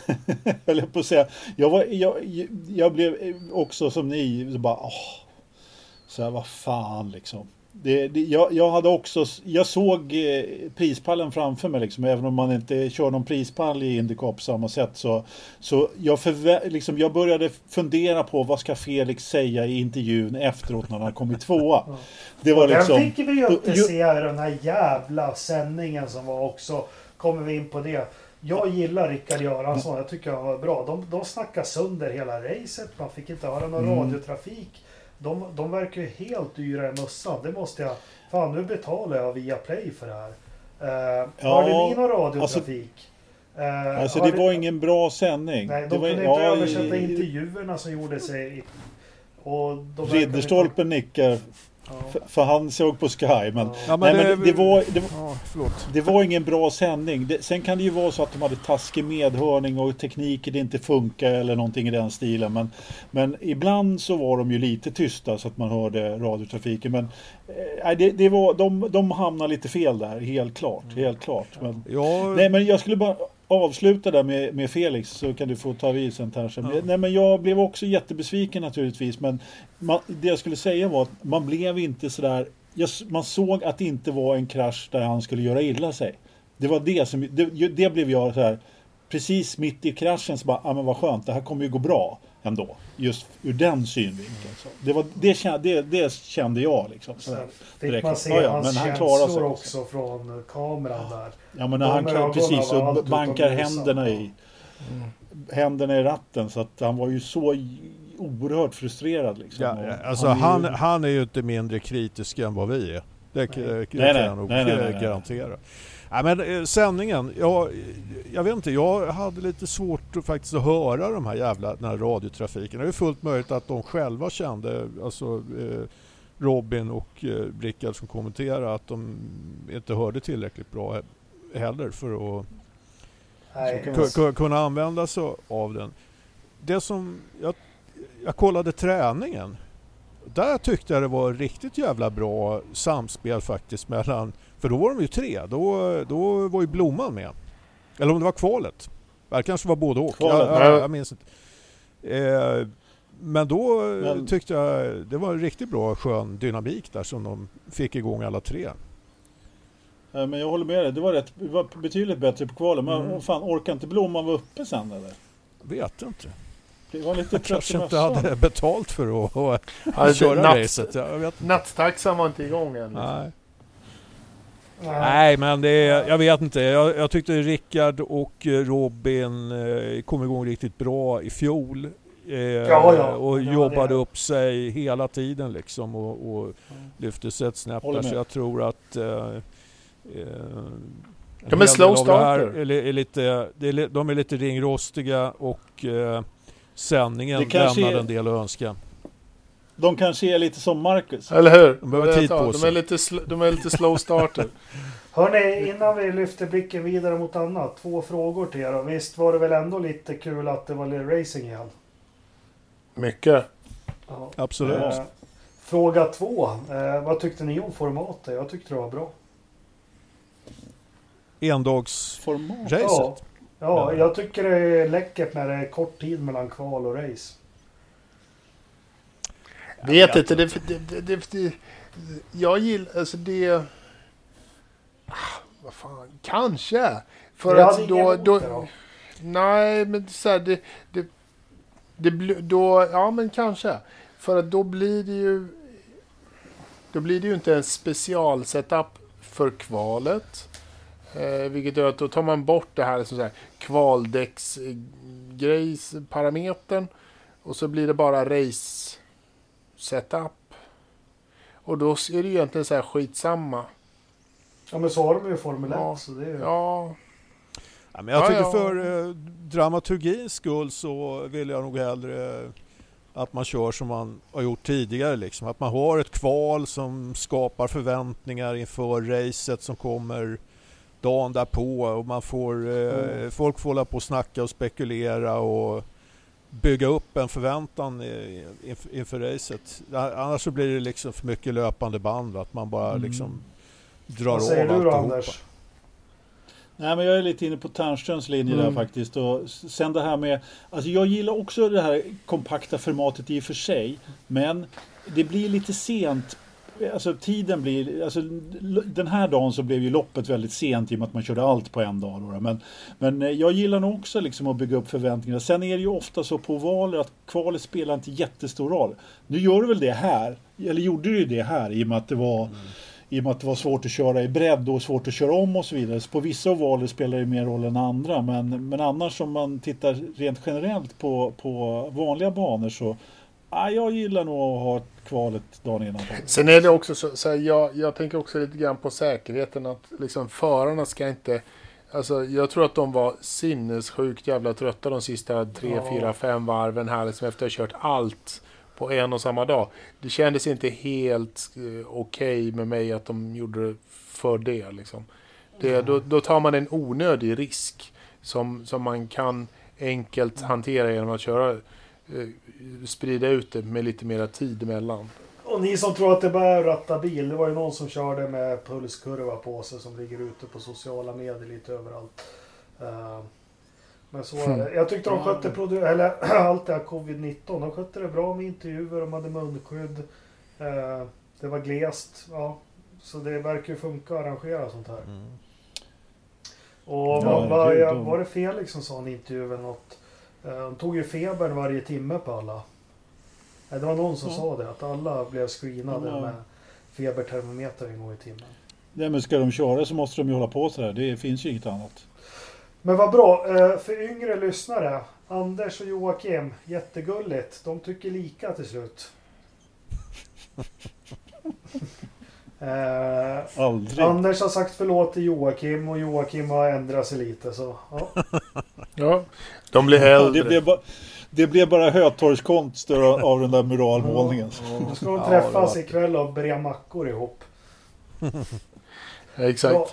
Eh, men Prata det inte var, om det var kul med racing och det var kul med Indycar. Eh, det gav mer smak. Eh, det hände ju lite i Formel 1. Vad har vi att, vad har vi att ta upp där? Alltså det är inte så mycket att ta upp annat än att vi pratade om det förra podden där och så dagen efter på tisdagen var det väl så släppte de ju kalendern där som vi pratade om och som vi trodde att de skulle släppa också. Så att, eh, eh, man har ju presenterat åtta lopp nu så att, så att det blir ett mästerskap. Det vill säga minimum antalet lopp för att eh, kunna de, kora en världsmästare. Och, sen är ju tanken då att, eh, har, har ju läckt ut, eller läckt ut, man pratar ju om att köra ett par lopp till i Europa då. Det lutar väl kanske, jag vet inte, flera andra serier har ju sagt att de bara ska köra i Europa nu. Eh, och ah, Det kan ju bli så att Formel 1 gör samma sak, jag vet inte. Men, men nu har man i alla fall presenterat minsta möjliga där. Men det var lite roligt, de, de kör Österrikes Grand Prix eh, först och sen det andra loppet är ju liksom eh, Styrja! ja, så här, regionens Grand Prix. Och sen kör de Ungern och sen kör man Silverstone och sen kör man eh, 70-åriga Grand Prix eh, eh, Gracie Moiset på Silverstone. Eh, åh, vad fan kan, måste det vara så jävla nog? Har inte den här fåniga regeln tagits bort? Att det får bara vara ett Grand Prix per land eller sådär. Men det, Nej, det blir inte Europas borta. Grand Prix någonstans. Nej, det blir inget Europas Grand Prix. Ja, Det blir underligt. Emirate, Emirates Celebrate 70 Years eh, kallas Ja. det eh, i ja, det andra loppet i varit- Silverstone. Mycket trevligare med Northampton Shares GP tycker jag. Eller hur? Det hade varit lite roligt. Ja. Ja, Nej, men, Men sen senast, vi Nej, men- spekulerar lite i andra saker också. Toto Wolf var ju med på en intervju där. Nu kan vi göra oss roliga över det här med bekräfta och dementera och vad det egentligen betyder. Men jag tyckte han ganska tydligt sa att eh, han tänker inte lägga av, han tänker inte gå till något annat team. Eh, anledningen till att det drar ut på förhandlingarna eh, med Mercedes för honom är att det inte är så enkelt med tanke på att han även är delägare. Så det är inte bara liksom att förlänga kontraktet. Eh, han har köpt aktier i Aston Martin men han har inga planer på att gå dit. Eh, jag tycker han var mycket tydlig i alla fall. Så bra, Mm. då vet vi det. ja, Ola och jag är kompisar, vi pratar varje vecka. Sa han. ja, Inte Lennström, Men det var ju-. Ja. ja men du Jakob. Var Redo jag brukar ju säga det att när det är så här, då är förhandlingar. Ja, nu sa det ju Toto det själv. Mm. Takes one to know one. Mm. Ja. Precis. Eh, Men annars har det varit några andra rykten och spekulationer. Vad hände med Williams? Förutom att Toto köpte, fick en liten slant över och köpte lite aktier där också. Ja, Bernie har ju försökt köpa det ett par gånger sedan dess också och letat en finan finansiär både här och där. Så, så allt är ju egentligen som vanligt kan man väl säga. Vi, vi är Han tillbaka på på fem- rosta 20 år sedan. Han tröttnar på att rosta kaffebönor nu. Antagligen. Ja. Han, eh, han är ju småbarn hemma, eller nyfödd hemma också så han kanske vill... eh, Herregud. Fy fan, Han han kommer kommer... ju 90 bast. Eller hur? Fy fan. Det garanterat brevmannen där. Fan, där, där, vad, vad är en dotter eller son han har fått? Den till? Det är jävla det kul väljer inte liksom. historien. Skolan och Tjena, pappa farsan. Bernie med liksom. 97 bast. Alltså, jag, tror, jag tror Bernie kan inte dö. Jag tror han redan är balsamerad och klar liksom. Ja, Det- Definitivt. Men då har ju Flavio 20 år på sig till att skaffa mer barn också. Ja, ja. Minst 20. någonstans tycker man att Bernie närmar sig den här åldern där det bör vara relativt riskfritt att börja berätta om det där med, med eh, att köra flyktbil. Ja, tågrån. ja, eller hur? Ja. Precis. Någonstans börjar det bli dags att säga det. Ja, den, den, den storyn har väntat länge på att släppa Ja, liksom. Men han får ja. inte vänta för länge. Det, Nej, jag måste ju kunna njuta av det lite ja, också. det, han måste ju leverera den innan han dör. För fan. Ja, precis. Alltså det är ju, vi har, hade ju den där frågan om man skulle käka middag med som vi inte fick till förra veckan. eh, Vi får inte till det den här gången heller. Nej, men, Men eh, nästa alltså vecka har är inte ju... någon race eller något. Nej, då får vi ta det. Men Ja. jag menar, jag, jag kan avslöja att en av mina matsällskap, det är ju Bernie helt klart. Fast han säger ju aldrig något. Nej men det är det som är problemet. Men här fick man ju dessutom fråga och han var tvungen att, att svara ärligt. Så att, och jag håller med dig Jakob. Det, det är faktiskt problemet med Bernie. Att han, han, säger, han drar ju aldrig de här historierna utan han skämtar bort dem lite grann och man får aldrig liksom höra de här riktiga anekdoterna. Vilket ju är grejen med honom också. Det är väl förmodligen därför han är som han är. Därför att han är ju, han är ju bara affärsman och tänker bara på pengar hela tiden. Och så har han ju liksom en dubbeldiagnos ADHD så han kan ju inte sitta still gubbfan. Liksom. Så att ja, jag vet inte. Men du, ja. eh, Anders, en sak som jag inte glömmer. Kan inte du, du är så bra på att härma Sean Alesi. Hur är det han säger att, att Gerd Berger tycker om sex? jag, jag är Sveriges sämsta på att härma. Framförallt Sean Alesi. Nej, du gjorde det så bra Sex maniac. Sex maniac. ja, eh, han har ju också gett en intervju nu på Sky. Sky lägger ut mycket på Youtube nu, vilket är kul. Men eh, ja, han är ju rolig. Alltså, han pratar ju bara om emotion, emotional, emotion. Uh, det är liksom det enda han pratar om. Men uh, han lät hälsa att han, han ser hellre att hans son kör racing än att han har en F40 i garaget. För han är i alla, alla fall för gammal för att köra nu. Fan. Ja, man har sina prioriteringar. Ja, men har du ja. någon annan motorsport? Ternström, har du något från V8 Thundercars att berätta? Nej, ingenting direkt. Uh, det känns bara jävligt positivt. Eh, rent allmänt som sagt. Nu gäller det att, att eh, få ihop startfältet här till, till Västkustloppet. Ja. Den 18-19 juli och eh, det är väl det vi håller på med. Ja. Men oavsett hur det går i år så känns det som att vi kommer att ha ett sju jävla bra 2021. Kul! Det eh, säljs bilar till, till lite höger och vänster och eh, ja, det finns mycket ny energi i klassen. Vi fick ju klart med Dennis Strandberg förresten. Som, det, det har ju hänt sen sist i alla fall. Kommer att köra. Har uh, fått hem en bil där så att, uh, det blir bra. Han har ju kört lite av varje. Han har kört STCC, till och med gjort ett inhopp i BTCC och kört lite GT i Storbritannien och sådär. Va? Så att, uh, det är ett jävligt hur, bra namn för oss. Hur har mungiporna pekat om det här tekniska samarbetet som ni presenterar? Det med McLaren menar du? Eller? Ja. Vadå? Ja, ja nej men det, det tas naturligtvis det positivt emot. Ja. Det, det, det gör det ju. Så att, eh, ja. eh, det skadar ju aldrig att ha en stabil motorleverantör. Nej. Sex Mania. Det är liksom lite A på något sätt. Nej Anders, vi ska, inte, vi ska inte kommentera det där med stabil motorleverantör. Ordet stabil och McLaren i de här dagarna. Jag är ja, inte men, helt eh, hundra på att de går ihop sådär. Det, här är, det här är det, amerikanska vet du. Det är amerikanska oh. McLaren. Så att oh. det, det, är inte samma bolag längre. Mm. Men eh, det är faktiskt där det är bolag som... som det var det Bruce startade? Ja, det var där McLaren startade från början. Mm. Var det det som... Nej, men det som är McLaren i Formel 1 nu, det är det som Teddy Meyer sen Ja, jag tror att han fick väl uppdraget att etablera det av, av i, eh, i England. Jag vet inte om det var Ted Meyer, men, men eh, i alla fall Bruce McLaren såg ju till att eh, fan, vi behöver väl ha, någon, någon, etablera någonting i Europa. Va, liksom, så att vilken där byggdes liksom körde, den verksamheten upp. Vilken bana körde Bruce McLaren ihjäl sig på? Fan. Den sista. Ja. Var det inte Goodwood? Goodwood? Var det? Nej. Ja, någon test ja, där. Fan. Helvete. Det där, det där, nu eh, ställde du en fråga som 1970, eh, jag kände att jag borde ha motorhuven, motorhuven flög upp över så han inte såg något. Ja, jag, jag var faktiskt tvungen att googla röst det och det, det stämmer. 2 juni 70 på Goodwood. Ja. Ja feta bromsspår är det. Men, ja. Ja. Du, eh, Jakob. Ja. Eh, innan du frågar om det är mer motorsport på någon annan, för jag pratar lite annan motorsport. Ja, absolut. Det har vi längtat efter. Tack. Ja. Jag var fan inte färdig med, med, med Indycar. Nej, jag tänkte vi har ett Opel Ascona-mästerskap i Albanien här.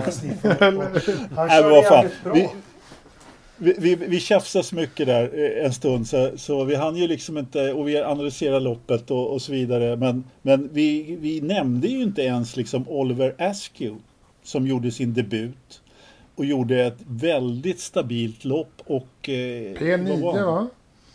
Nio ja, precis. Ja. Exakt. Strax före Tony så- som ju ändå gjorde ett hyfsat lopp och eh, han blev väl varvad en gång men lyckades ta sig tillbaka upp på ledarvarvet där och hade ändå hyfsad fart för att vara Kanaan nu så här på slutet i sin 7-Eleven I sin, bil och sin, sin avslutningskarriär där han bara kör ovalerna va? ja, Mm. precis. Och jag menar, apropå bara ovaler, Ed Carpenter, Mm. alltså han var ju, han var ju för fan eh, topp fem liksom. Hur, riktigt, och han gjorde ju dessutom en groda på, var det kvalet han Ja, och- ja, eller träningen. Eller på träningen, ja, precis. Men han är, han är ju inte dålig. Alltså den som Nej, tror nej, det, nej, nej. det. Har du inte Nej, nej, fan nej. börjat kolla på motorsport eh, nu i helgen? Man kan ju tro att du är helt ny på det här. Fan. Det var ju exakt det man men han körde upp sig bra, det var det jag menade. Ja, men han är en jävla ovalspecialist. Det är min ovalfavorit tillsammans med Graham Rail. Ja, men han är bra. Jag håller med dig. Connor Daly var ju också hyfsat, eh, kanske lite högre upp än man hade förväntat sig. I alla fall högre upp än vad jag hade förväntat mig. Weech och Eh. eh, Kimball gjorde ju också bra Kimball gjorde jättebra tycker jag. Kimball, ja framförallt. Det är jättebra, jättebra. Sen hade vi ju en kille som hade maximal otur alltså. Och det är ju Palou. Ja, och sen blev påkörd när den andra killen... Den kunde det? slutat illa den. Venus Viking. Ja, precis. Stackars tonåringen i fältet. Jag tyckte lite synd om honom. Han hade inte, han hade inte riktigt en eh, helg i medgång direkt. Det där, det där var ingen bana att göra en Indycar-debut Nej, eh, det- på för eh, han är ändå...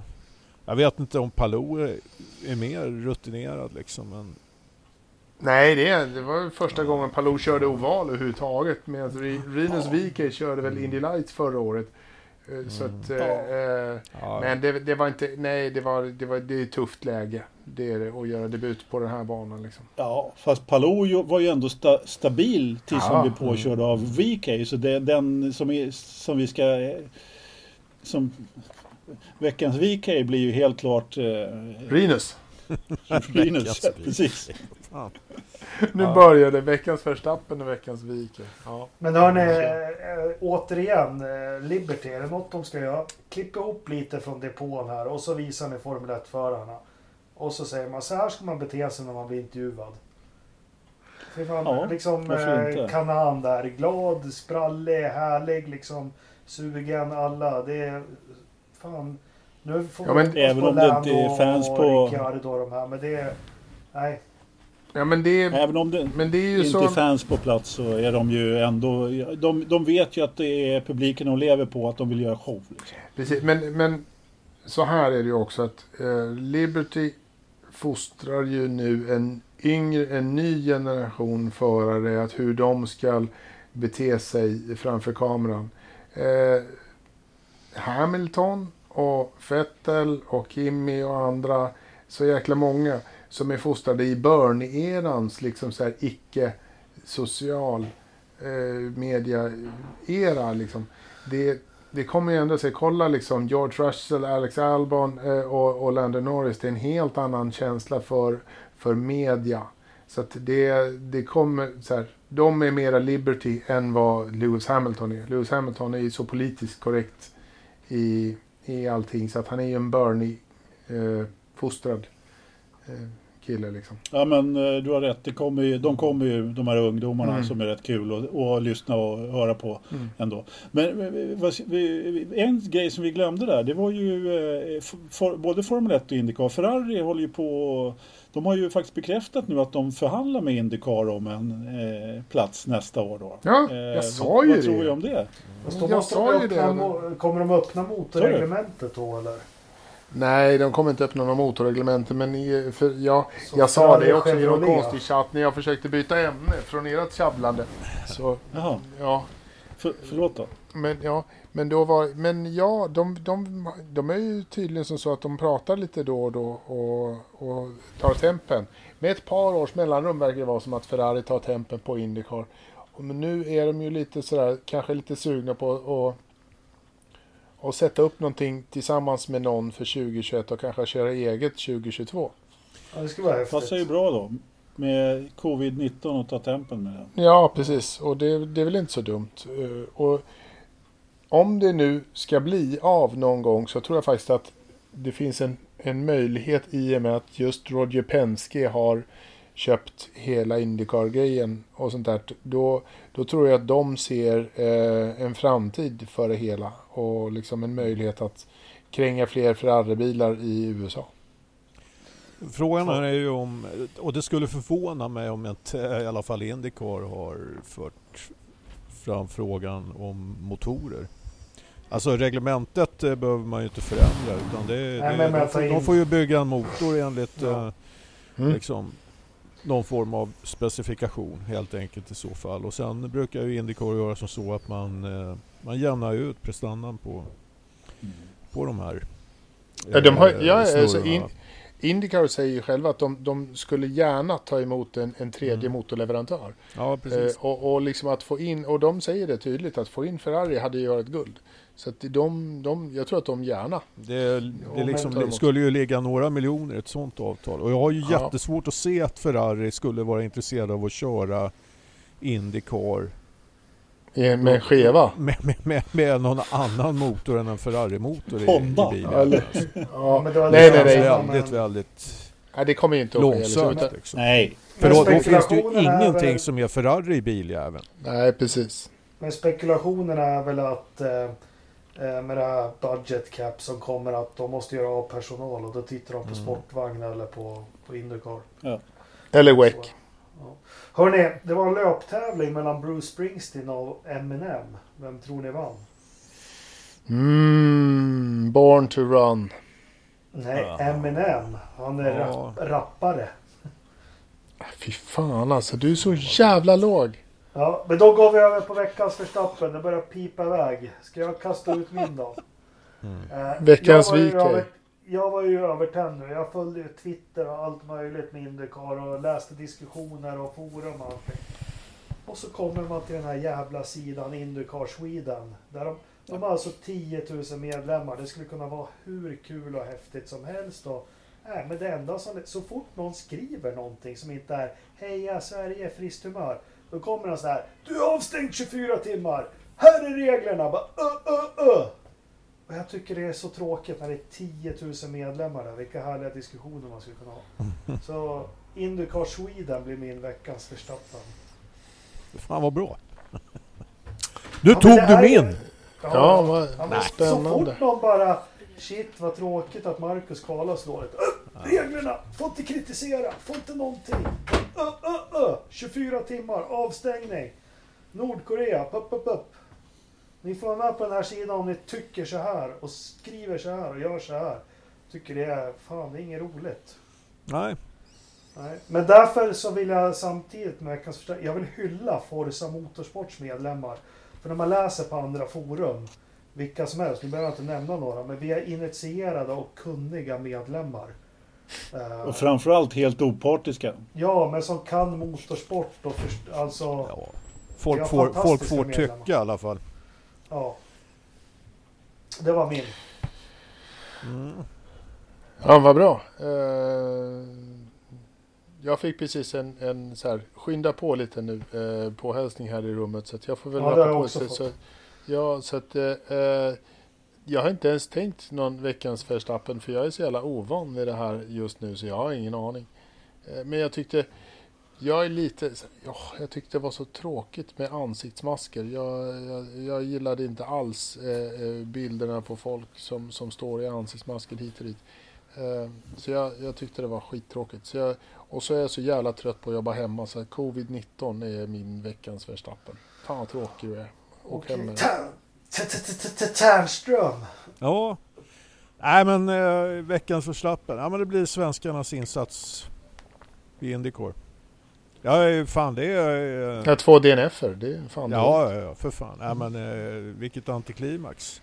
Men eh, vad fan då? De kommer väl igen? Va? Eller hur? Va? Ja. Heja Marcus! Lill- Heja Felix! Li- Heja Sverige!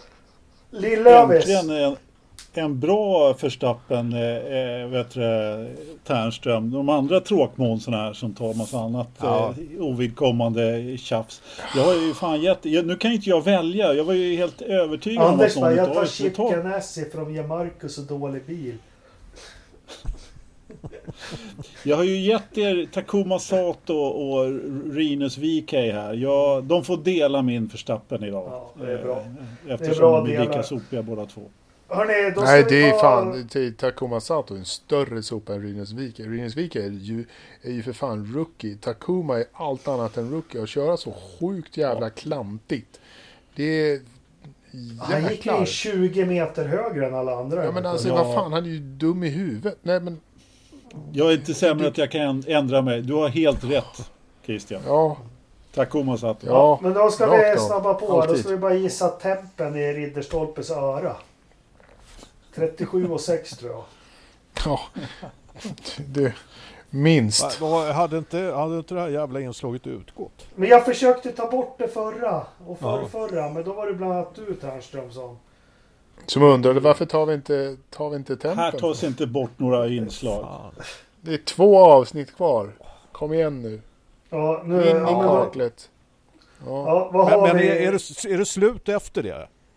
Ja, jag, Ja, ja. Jag, ja, men vi kör direkt. Jakob är Vad, slut efter det. vad, vad tror ni det är i datorförrådet? Jag skiter i vilken temperatur det är. 24,3. Ah, Jag tror att det har pipit iväg rejält. Jag tror att det är jättevarmt. Det är 28,3. Åh, jag tror att det är 18,9. 18,1 är det. Och jag vann igen. Alltid. Alltid.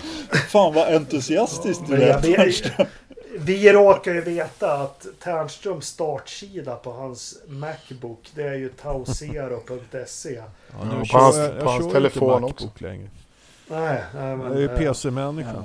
Ja. Hörni, kul med Äntligen. racing. Två avsnitt kvar, sen får vi äntligen lägga ner det här eller göra något annat kul av det. Men du, Jakob, får jag säga en sak innan Ja. vi slutar bara lite snabbt? Ja, Nästa det- Indycar-lopp är, är ju faktiskt på Indianapolis Motor Speedway där, eh, vet du, det, fjär, 4 juli när de har nationaldag. De ska ju köra tillsammans med, med Nascar där. Mm, just det. Men inte ovalrace väl? Nej, nej. Nej. Nej.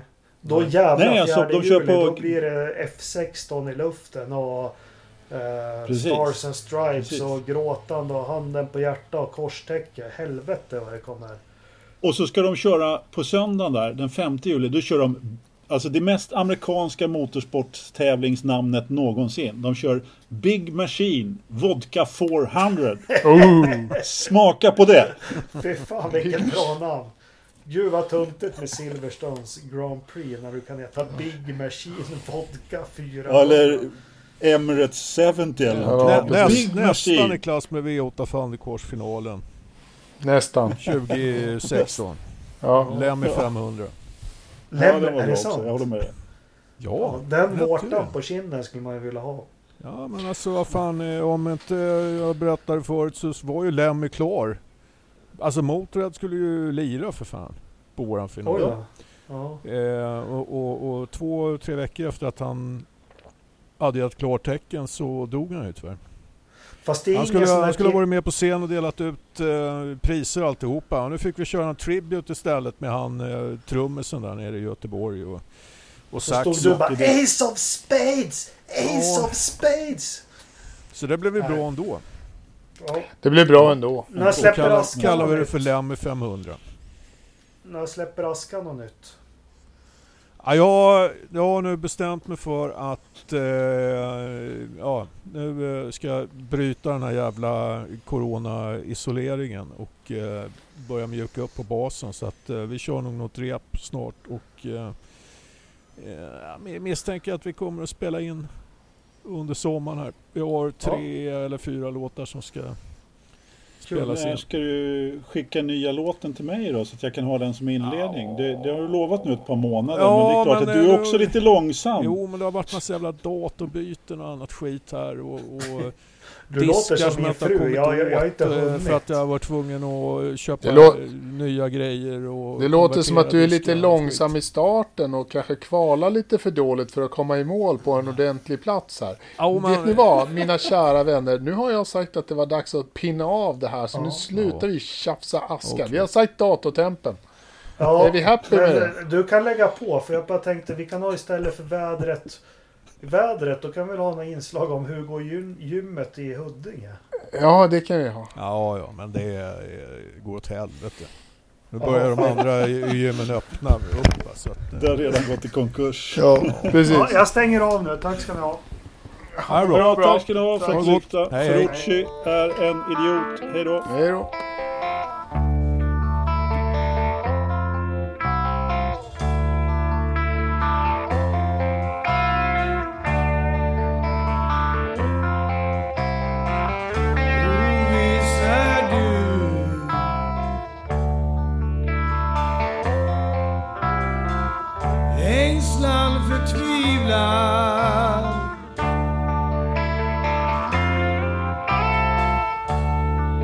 Dimmans ängder